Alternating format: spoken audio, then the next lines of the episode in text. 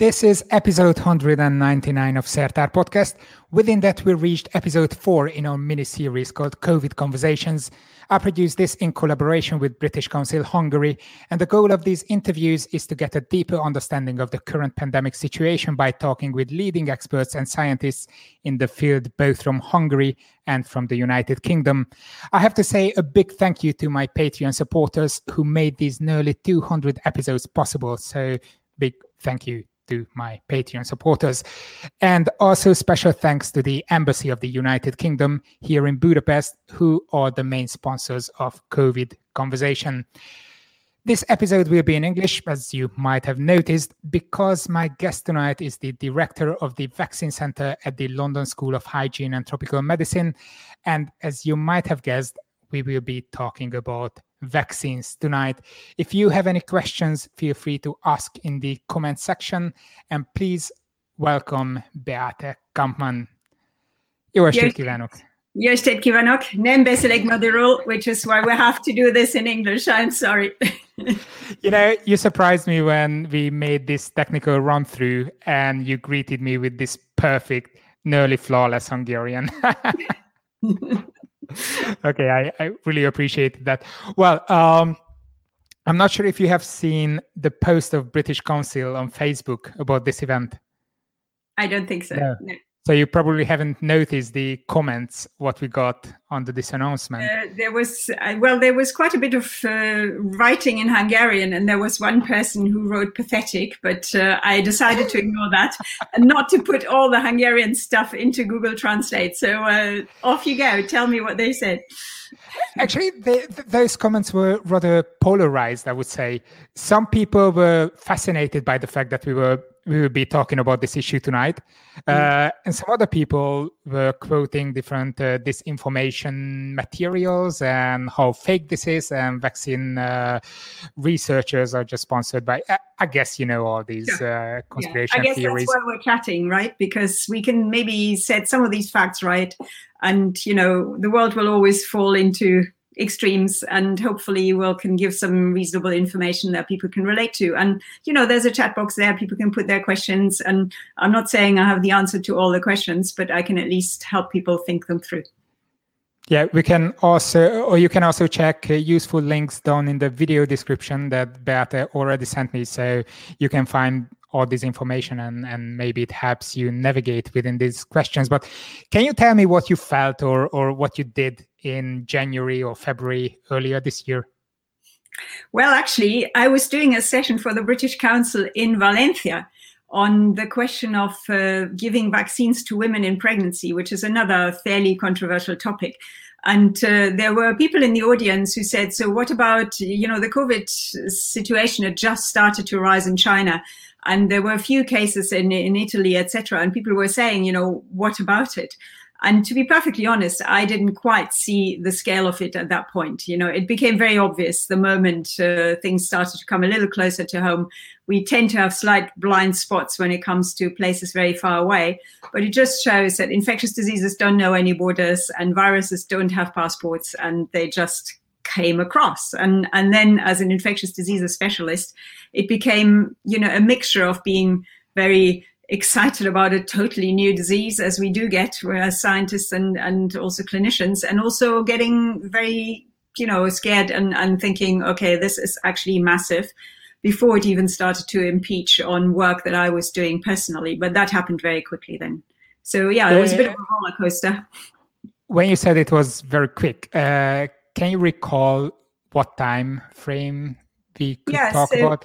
Like yeah. when you got the first news, mm. when did you first notice that okay, this is a major scale and we have to tackle this issue? Yeah, right. So, you know, we had some news or some hints that there something was going on really through websites um, in late December, early January. And then uh, uh, came February, it was absolutely obvious. And then when people came back from their ski holiday and half term in February, it was absolutely clear that this was a massive thing going on. And, you know, the UK, which is where I primarily work when I'm not in West Africa, Uh, so it was always like three weeks behind the curve. So we could see it come across, but very quickly because we had the genome sequence so quickly from uh, the Chinese uh, Institute, uh, very quickly diagnostics were developed. And by February, we already had things set up in the public health laboratories, at least in some of them, where diagnostics were happening. And then, uh, you know, people got it was literally all hands on deck by this point because I also still work in the NHS. So there were preparations for pandemic preparedness going on in the hospital.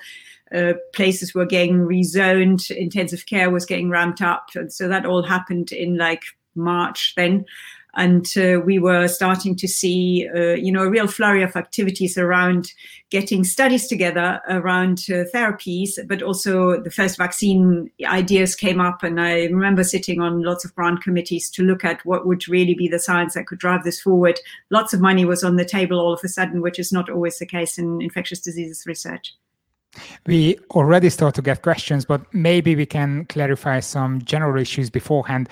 Mm how do you uh, sorry i'm just reading questions meanwhile in the in the comment sections so uh, how do you researchers tackle this issue of vaccine development when you first meet fairly unknown uh, virus or viral yeah. disease I guess you know you need to know what you're dealing with. I mean, the first thing was uh, it was only really that you know you get reports from people falling seriously ill in a place far away from you, so you need to figure out what is the cause of this illness, and then because of this happening in a you know a relatively well-resourced setting in China, people were very quick to identify this coronavirus. And because we'd seen coronaviruses before causing serious illnesses such as SARS and MERS, it became obvious that this was, you know, not to just be poo-pooed and, and be taken really seriously. And the mortality rates were really, really high. So this wasn't just uh, flu or, or some, you know, cold or something. And it wasn't the same as SARS. It wasn't the same as MERS.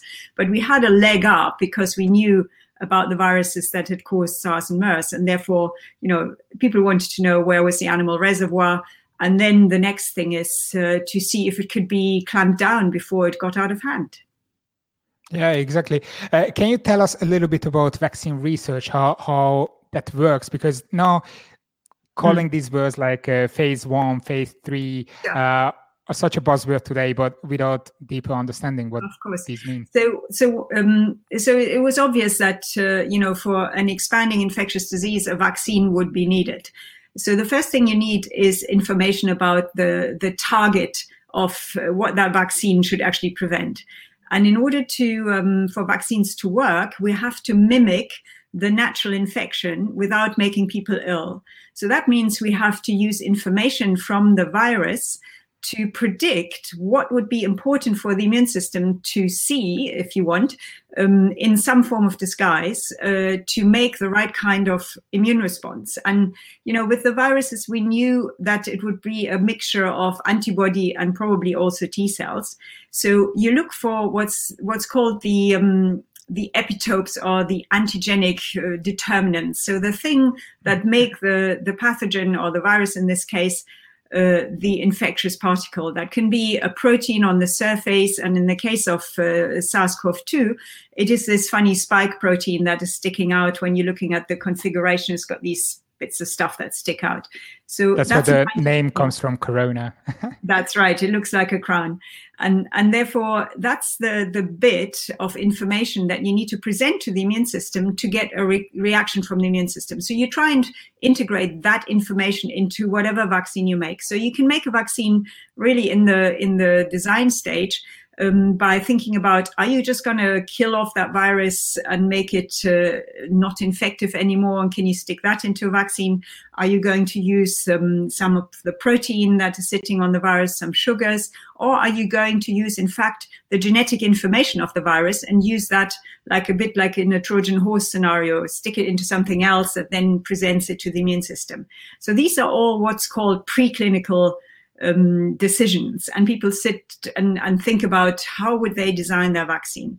Then once they've got a construct that they think could, could work, it would have to go through um, animal experiments and cell cultures and trying to figure out whether actually this can be, you know, it's it's biochemistry that is required at the beginning. You have to put this into some sort of well solution or so to to get to a product. And so those are all the preclinical steps and then once you've seen that this virus or this this vaccine um, that you've created, it's essentially a chemical product, can induce an, uh, an immune response. Then you can inject it into animals to start with, usually, and you can see that you know it is there isn't some horrendous reaction in the animals because you need to make sure that you come up with a product that's primarily, first of all, safe and the next consideration is um, what dose would you have to give in order to figure out how much antibody or how much um, cell mediated immunity is, is produced by this uh, antigen. And then you can proceed to what we call um, human clinical trials, um, which start in, in a phase where you have very few healthy volunteers who might get uh, different doses of this antigen. So these are usually people between 18 and 55 or so who are perfectly healthy, have had lots of blood tests before to make sure there isn't anything un- untowards. And then you inject, I mean, there, it's not like you're starting from scratch, right? So people have large experience with vaccines already. It's not like you and I making the vaccine in our, and it's not the chemistry set we got for Christmas or something. You know, these are people who know how to make vaccines, right? So um, there is already some idea about what could be the right dose and people will try you know what they think is the right dose and then one potency above one potency below. And they do what's called phase one is safety and dose finding. And then if that looks good it goes into phase two which is a slightly bigger group of people let's say you know in the tens maybe up to a couple of hundred or so. Again healthy fit people and there you gain more safety information and you're starting to measure the immune response that you're inducing with this vaccine. And you're doing lots and lots of tests in the lab to make sure it actually looks like it is inducing the stuff that you want to see, what you think is important to fend off the infection. And only once you're there can you go into large groups of people where you're looking for safety and uh, then eventually efficacy. And efficacy means that if you have had the vaccine, the chances of you getting the disease is much reduced. And when we see these sort of numbers that are coming out right now, like 90% efficacy, like it means like if you had given the vaccine to 100 people, um, only 10 of them would have gotten the disease. So 90% efficacy of a vaccine is a pretty good uh, result. And okay, then, great, but you want to go further? Said, no, let's stay and stick there for now yeah as you said these are so many steps with so many many studies which normally takes years and years of uh, studies and development how come we can develop a vaccine so fast nowadays yeah. with the covid-19 many people are very suspicious about this sure. saying that Absolutely. you cannot rush it uh, because then it might not be as safe as it would be in the normal procedure yeah. and and i understand those concerns because you say okay why can you do it so quickly this time and you can't do that normally? So what is different in this process? And Time pressure.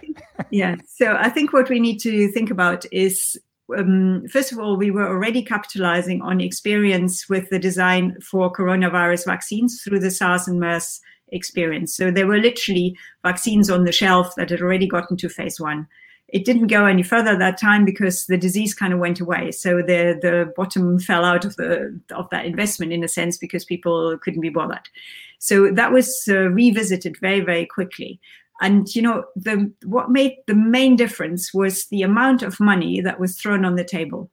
To be honest, because what happens normally, you go through you, this, these phases of development, and every time you have to show the results, then you have to apply for more money, then you have to, you know, efficacy trials are hugely expensive. They cost millions. But so, sorry to, to interrupt you here. Yeah. Who finances these?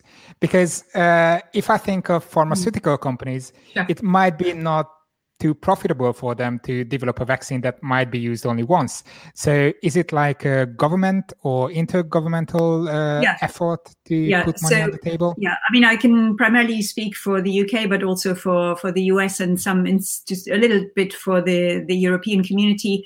So um, in the UK, we have um, the Medical Research Council, we have uh, the BRC, uh, BBSRC, which are technology uh, investments and literally they stepped up. So there were competitions announced literally immediately, and they were for several million pounds. And and people could make proposals, And then there was a committee who would decide who would be the best placed candidate to get the money.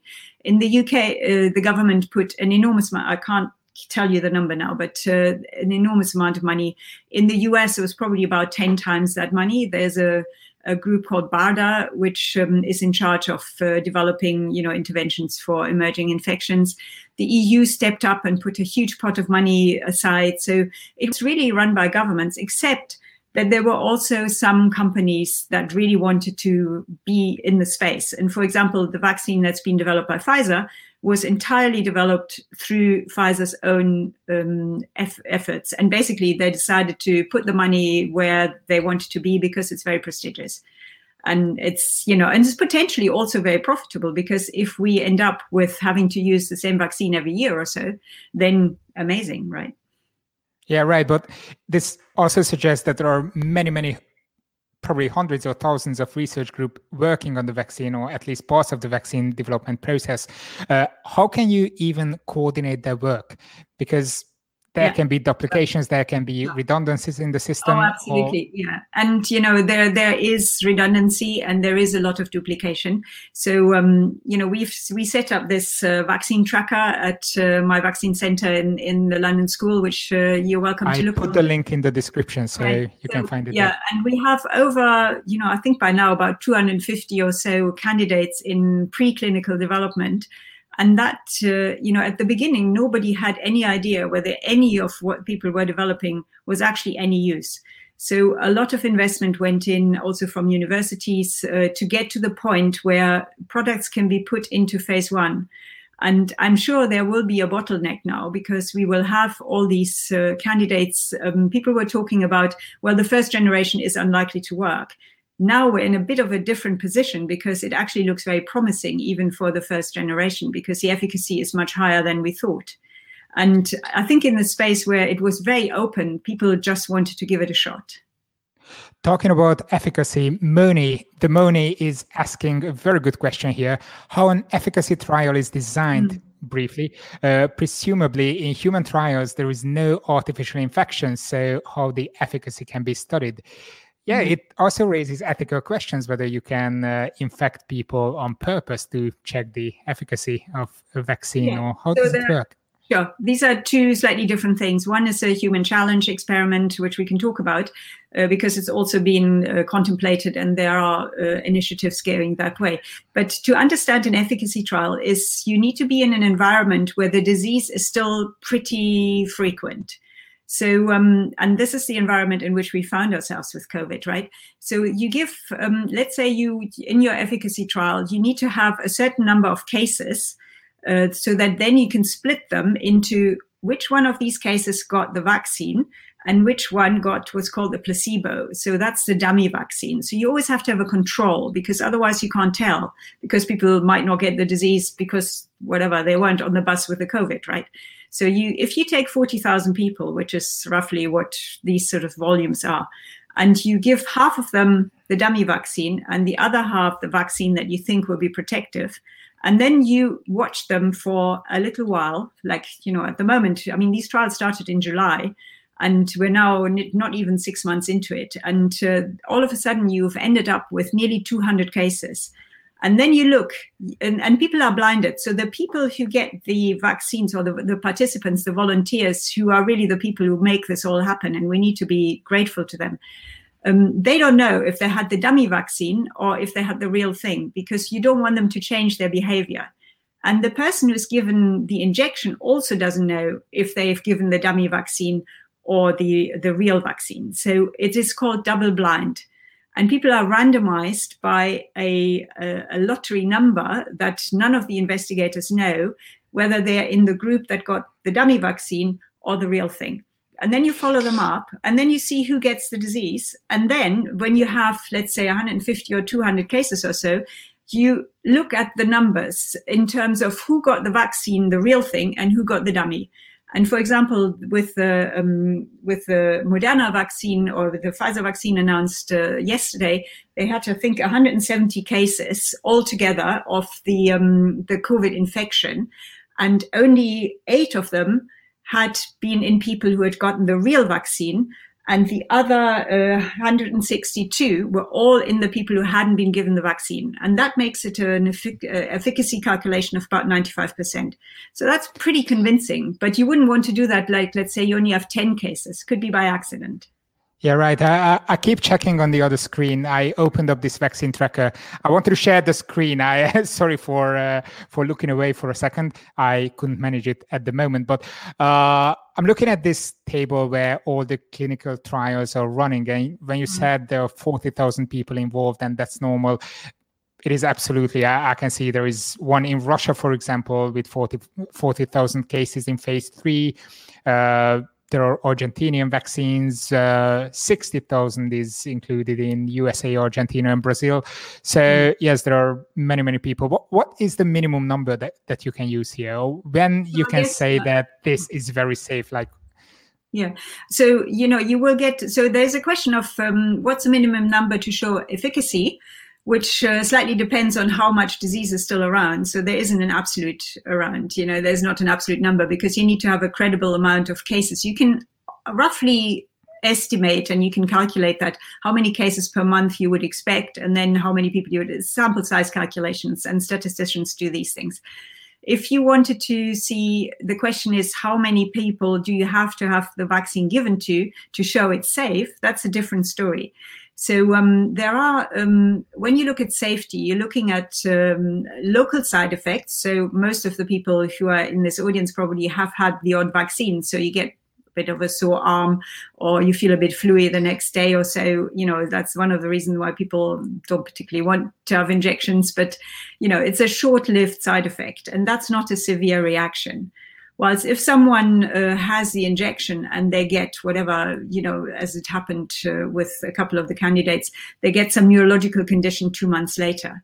That is a signal that you need to really carefully look if that could be related to the vaccine or if in fact it is a condition that people get in normal times even without being vaccinated. So that's where so that's really- why that's why in the news we could yeah. hear that many trials were suspended for yeah. some time because of uh, such reactions. So this actually means that the procedure is safe, right? Because yeah, many people I mean, interpret this that oh they had to suspend it. This must mean not that at all. not at all. That's exactly what they should do, and it's due diligence to investigate whether a, re- reaction is related to something you know that happened to you by accident or because you whatever have a disposition to this disease anyway, or if it could have to do anything with the vaccine. And the important thing is those judgments are not made by the people who produce the vaccine. Those uh, judgments are made by people who are an independent committee. And I think that's really important because otherwise you just think, oh, well, if it's a company, they might just, you know, push it under the carpet or so. So there are some very rigorous procedures around that. And, you know, no vaccine is any good unless it is, first of all, safe, effective. And the third point is it has to be licensed. And the people who have the final decision and say about the licensure, again, they're not the companies. The companies have to submit an enormous dossier to the regulators who file through every single side effect to, you know, seeing if it's appropriate or if any corners have been cut or, you know, there have been trial protocol violations, etc. So I think it's a fairly robust uh, system. And given the fact that so many people were included in this um, gives us confidence that we have a reasonable safety database. And it's roughly the same number that would have been included had we run the trials over five, six years. It's just because we needed results quickly. Lots and lots of sites have stepped up, and literally people have dropped everything in order to focus on these trials rather than other things they were doing. You probably met this view on the internet everywhere uh, that if people can be reinfected, it also means that there is no immunization occurring, at least to some people, uh, against this virus. So, how can a vaccine be effective yeah. in this situation? It's a really important question, and we don't yet have the definitive answers to that because the the disease is quite new. And uh, but you know, I think I mean, we know that coronaviruses can infect us repeatedly, and there are four other types of coronaviruses that just cause a common cold, and everybody gets a cold once a winter or so. We are not, so our immune system isn't so particularly brilliant wired up to get on top of these kinds of infections because normally they don't do an awful lot of harm, right? So there is a sort of selection pressure there from nature as well. So with um, SARS and MERS, they killed so many people that actually the disease died out. So that, from a virus point of view, that's very stupid because you take yourself out of the equation. Yeah, we were talking about this yeah. much in detail in the first episode of this series. All right, but uh, so with the the new coronavirus. Um, we are only just in this, you know, if you imagine you had your infection, you usually mount an immune response. Let's say it's just ordinary antibody so that antibody has a half life of at least three months. And that means you're probably pretty safe for the following six months or so not to get it again. So if you think about it, you, the majority of people would have gotten their coronavirus infection sometime between January and the summer. Lots of them are not even in the second phase of exposure. So to know whether they get reinfected is very early we have seen some reports of people who got reinfected, but um, they didn't get the disease as badly. I think there's the odd case report where a person got very sick. But if you think about the millions of people who've been infected with corona now, we haven't seen that there's lots and lots of people who are getting it again. So the immunity might be stronger than we think. Now, how so does that compare? We don't know. How does it compare to vaccine immunity? We don't know. We haven't yet given these vaccines, right? So we will have to see how the immunity um, to the vaccine compares with the natural immunity. And antibody is only one part of the equation. It's probably not everything. So yeah, it's too early to really say. We might need it every year. There is a question that you might like, especially because it's uh, it's in your uh, field. Does the vaccination of the mother has immunizing effect on the baby? yeah, so this is a, a, really hot topic that we're thinking about very, very carefully. So you're talking about the um, a pregnant woman receiving the vaccine, and there is a way that the antibody of the mother crosses the placenta. So the principle that by immunizing the mother we can protect the baby definitely holds. No pregnant women have been included in the vaccine trials to date, and we don't have any safety database for pregnant women with this vaccine. We have large safety databases for other vaccines that have been given in pregnancy, for example, against tetanus or whooping cough or flu. And we know that the system works because uh, the baby is then protected, and, and that's great. Whether the same is true, this, the, the, the principle holds true for um, COVID 19 as well. But whether we are in a position where we should be giving the vaccines to pregnant women is something we're very very carefully thinking right now. And uh, you know i think we need to have a bit more ideas about the individual vaccine candidates that are coming through because they're not all the same. You wouldn't want to give um, you know a live vaccine to a pregnant woman and the mrna vaccines have never been given to anyone before.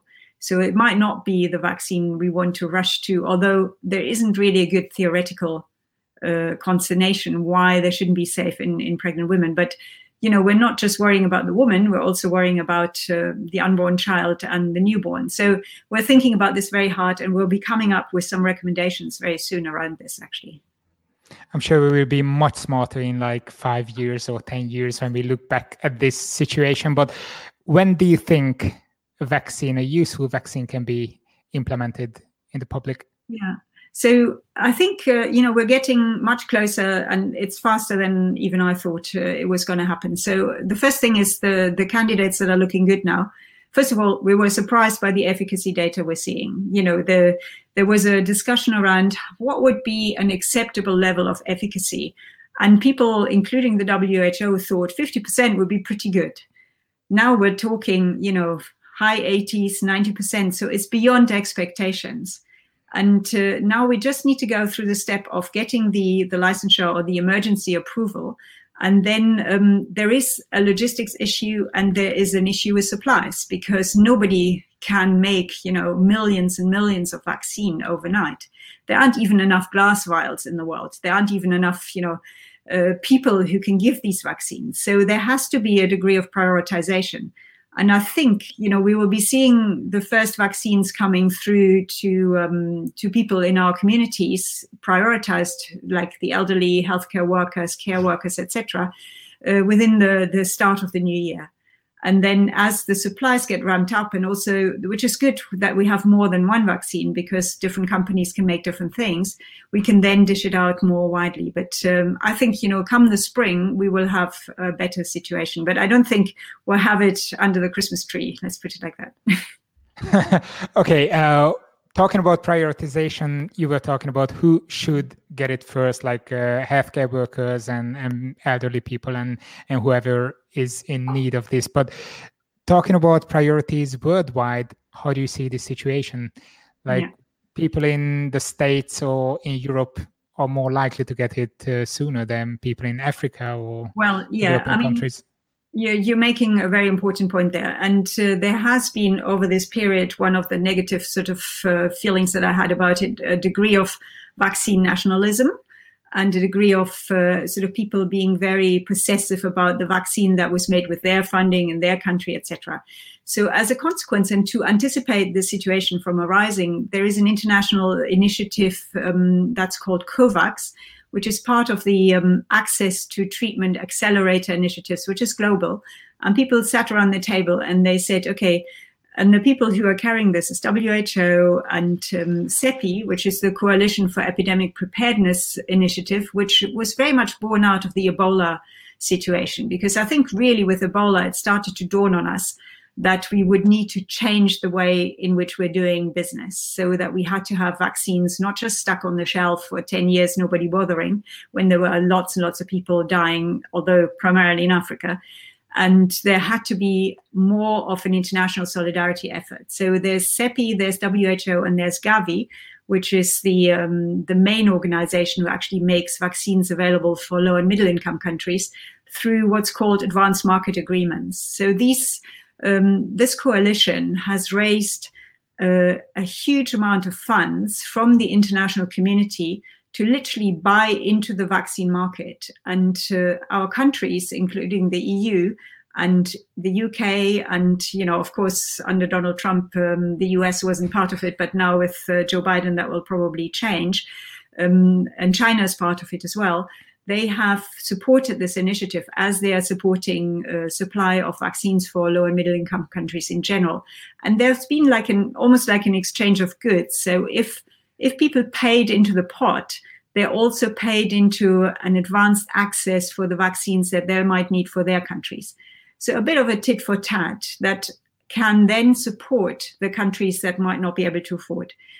Um, so the question is, of course, does everybody really need the vaccine? And you know, the the goal of CEPI at the moment, of of um, COVAX at the moment, is to have um, 20 billion. Is it 20? I think 20 billion doses. Is it? Hang on. Is it two or 20? Sorry, I'm confused now. But a certain a, a lot vaccines ready by 2021. I think it's 2 billion doses by the end of 2021 because they went ahead and they did a mapping exercise of the facilities in the world that can actually produce vaccines because many countries don't have their own vaccine production. And uh, they reckoned that there could be 2 billion doses by the end of 2021. And those should be distributed equally to the 20% most needy people in any country that COVID was an issue. And that's a very mm-hmm. equitable way of uh, going around the vaccine supply. Whether that will hold true, we will have to see because obviously, you know, if Pfizer can produce whatever 200 million doses for the US, I'm sure there'll be a bit of a bun fight whether they should be going to COVAX or they should be going to the US people now. So we will see. But there is a really important international initiative not to have just the vaccine nationalism uh, prioritize countries. Except, you know, the epidemic hasn't been quite as bad in Africa as we anticipated. But that doesn't mean, you know, we live in a global world. And as we've seen with this virus, it can come back anytime from any part in the world. Exactly. And this is what uh, Attila's question might be related to. How fast does the coronavirus mutate? Is it a big chance to mm. every year to come a new mutation like a flu, or can we erase it like retroviruses? Yeah. So I'm not a virologist, but from what I understand is that um, there have already been the odd mutation. For example, you might have heard about this scenario with the minks in, in Denmark. Um, so there is a mutation, but uh, the vaccines that are currently being designed uh, still cover that fully. And I think, you know, it will not be like flu I think we can be pretty sure, certain it's not going to be like flu. But um, we'll probably have to adapt, and it's very important. It's very important that we keep sequencing these isolates. And you know, one of the good things about the um, this sort of what's called the plug and play um, technology with the RNA is that potentially we can recreate a similar vaccine with a slight alteration of, of the antigenic properties quite easily. And because there will be all this experience, then it will be quite quick to produce that as well. So the, the antigenic drift isn't something that I'm particularly concerned about at this point in time. But so what are you concerned about? what am I concerned about? I'm concerned about um, well the the logistics of getting vaccines out to you know reasonable quantities of people wherever they are. I mean, to you know, someone wanted to someone asked whether I could come onto a program in Scotland and just uh, help them discuss how they get the vaccine to the Western Isles, and I said no, that wasn't my job because you know the very remote areas, um, it will be a challenge to get vaccines there. And, you know, not every candidate is likely to um, be equally easily to roll out. So, you know, the Pfizer vaccine needs a significant amount of, of uh, cold chain, much more so in, in temperatures of minus 70. The Moderna vaccine needs minus 20. So, you know, to think about that as an option for Africa is really hard because we can barely sustain normal fridges between two and four degrees in those circumstances. So that might not be the first choice of vaccine you want to use in those places. And, and you know that might automatically um, decide which vaccines go to what countries and, and you know it's also the costs and stuff so so the the equity of access i think is a big concern for me the um, the other thing is the, the, sort of pecking order in which we're dishing the vaccines out, and whether there'll be you know a bun fight. Society will say, well, this is outrageous, and maybe the English football team should have it, so we can all go back to the sports places, or should be made mandatory, or it should be um, you know we can't possibly give it to pregnant women, or you know the vaccine hesitant people saying, well, we don't want to be vaccinated at all. So there are, you know, we will get to vaccine hesitant, or as you put it very nicely, uh, or anti-vaxxers uh, in a bit. But there is another question here: uh, mm-hmm. What conditions do a person has to meet in order to be a candidate? Who they are testing the vaccine on? Uh, yeah. Maybe Nave Dallin wants to be one of these uh, fortunate yeah. ones who right. might get the exactly easier. So the question is, how can you become a volunteer for a vaccine trial?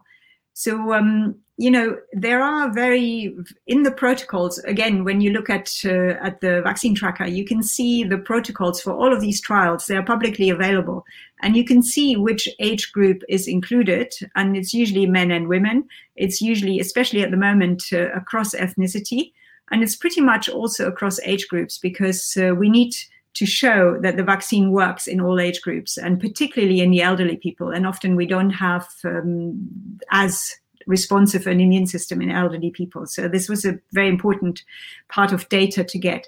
So um, the trials are done in collaboration, usually with uh, universities, hospitals, or clinical trial sites, sometimes companies as well. And there's a com- campaign that usually tells you, okay, there's a trial going on in my neighborhood or where have you. And then you get information about that. And then you go for pre screening and they will take a blood sample and they'll see if you meet the inclusion criteria and if you don't meet any of the exclusion criteria, which are specified in the protocol. So the first thing is to find out if there are any trials going on where you live. And the second thing is to contact these investigators and see if they need more people and then uh, to see if you fit the criteria. This is easy as that. Talking about uh, anti-vaxxers, or how, how, do you call them? Vaccine. Uh, well, I think there's a difference. Or... yeah, no, I, I, actually make a differentiation between anti-vaxxers oh, right, right. and hesitant people, so we can talk about that a bit. Yeah.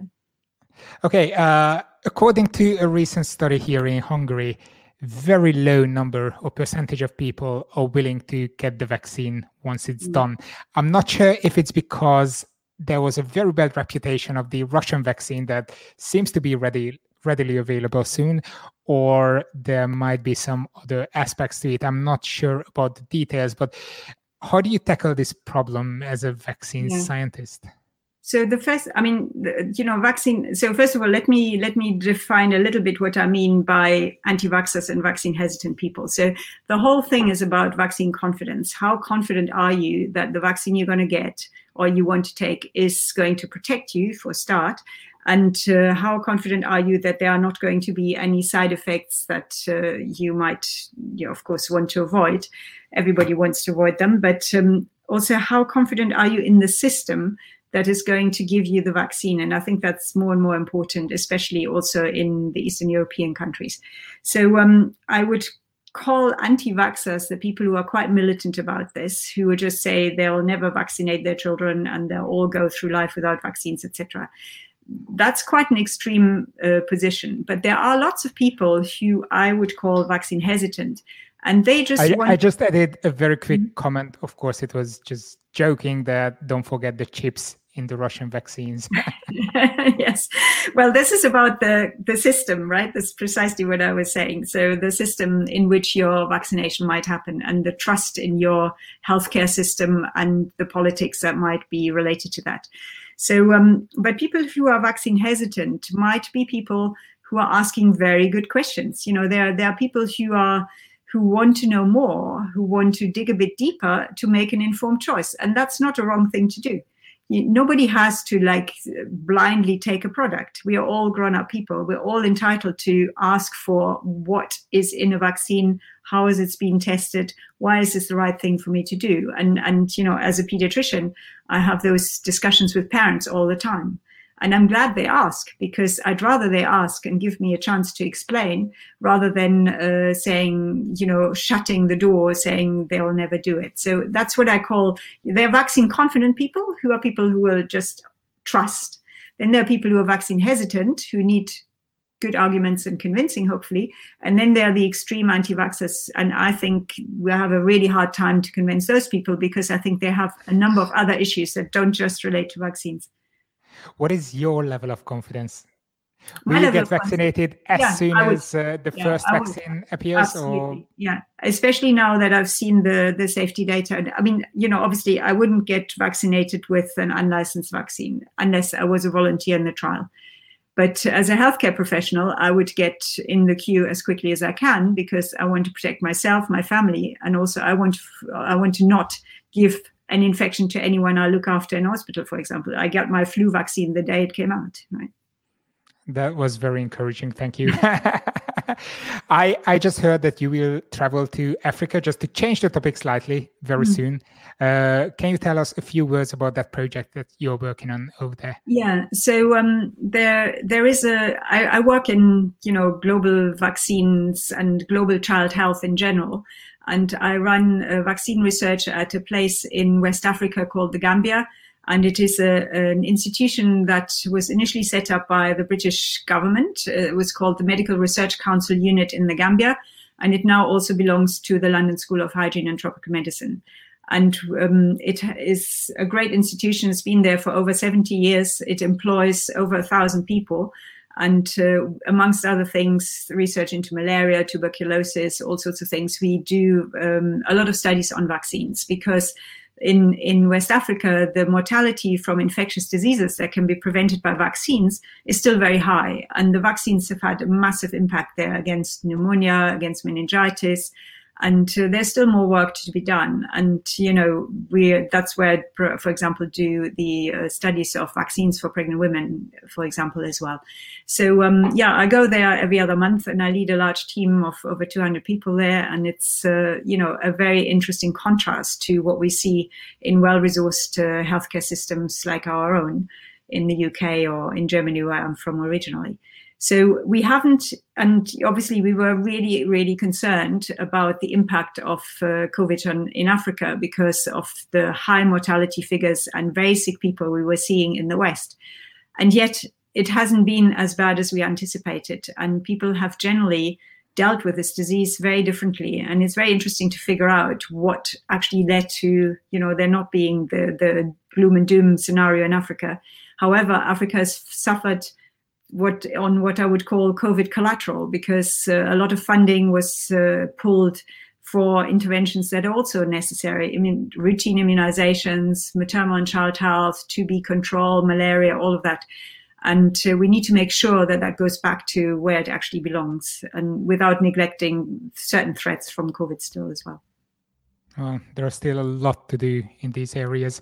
Mm. Thank you very much for being here tonight and sharing all this information with us sure. and answering all the questions. This was COVID Conversations for tonight. Next week, we will reach the last episode of this mini series. That will be on a completely different aspect of the pandemics on this information. Guests will be, I might not say his name right, Alexander uh, Herasimenko, researcher at the Oxford Internet Institute Computational Propaganda uh, team, and Peter Krekó, social psychologist, political scientist from Hungary, from Political Capital. Feel free to join us next Thursday at 7 p.m. Central European Time. I'd like to say thank you to British Council, especially to Edina Torian for helping a lot with organizing these online events, and also to the Embassy of the United Kingdom here in Budapest for making COVID conversations possible. And of course, thank you for your attention. Have a nice evening. Goodbye. Ez a műsor a Béton közösség tagja.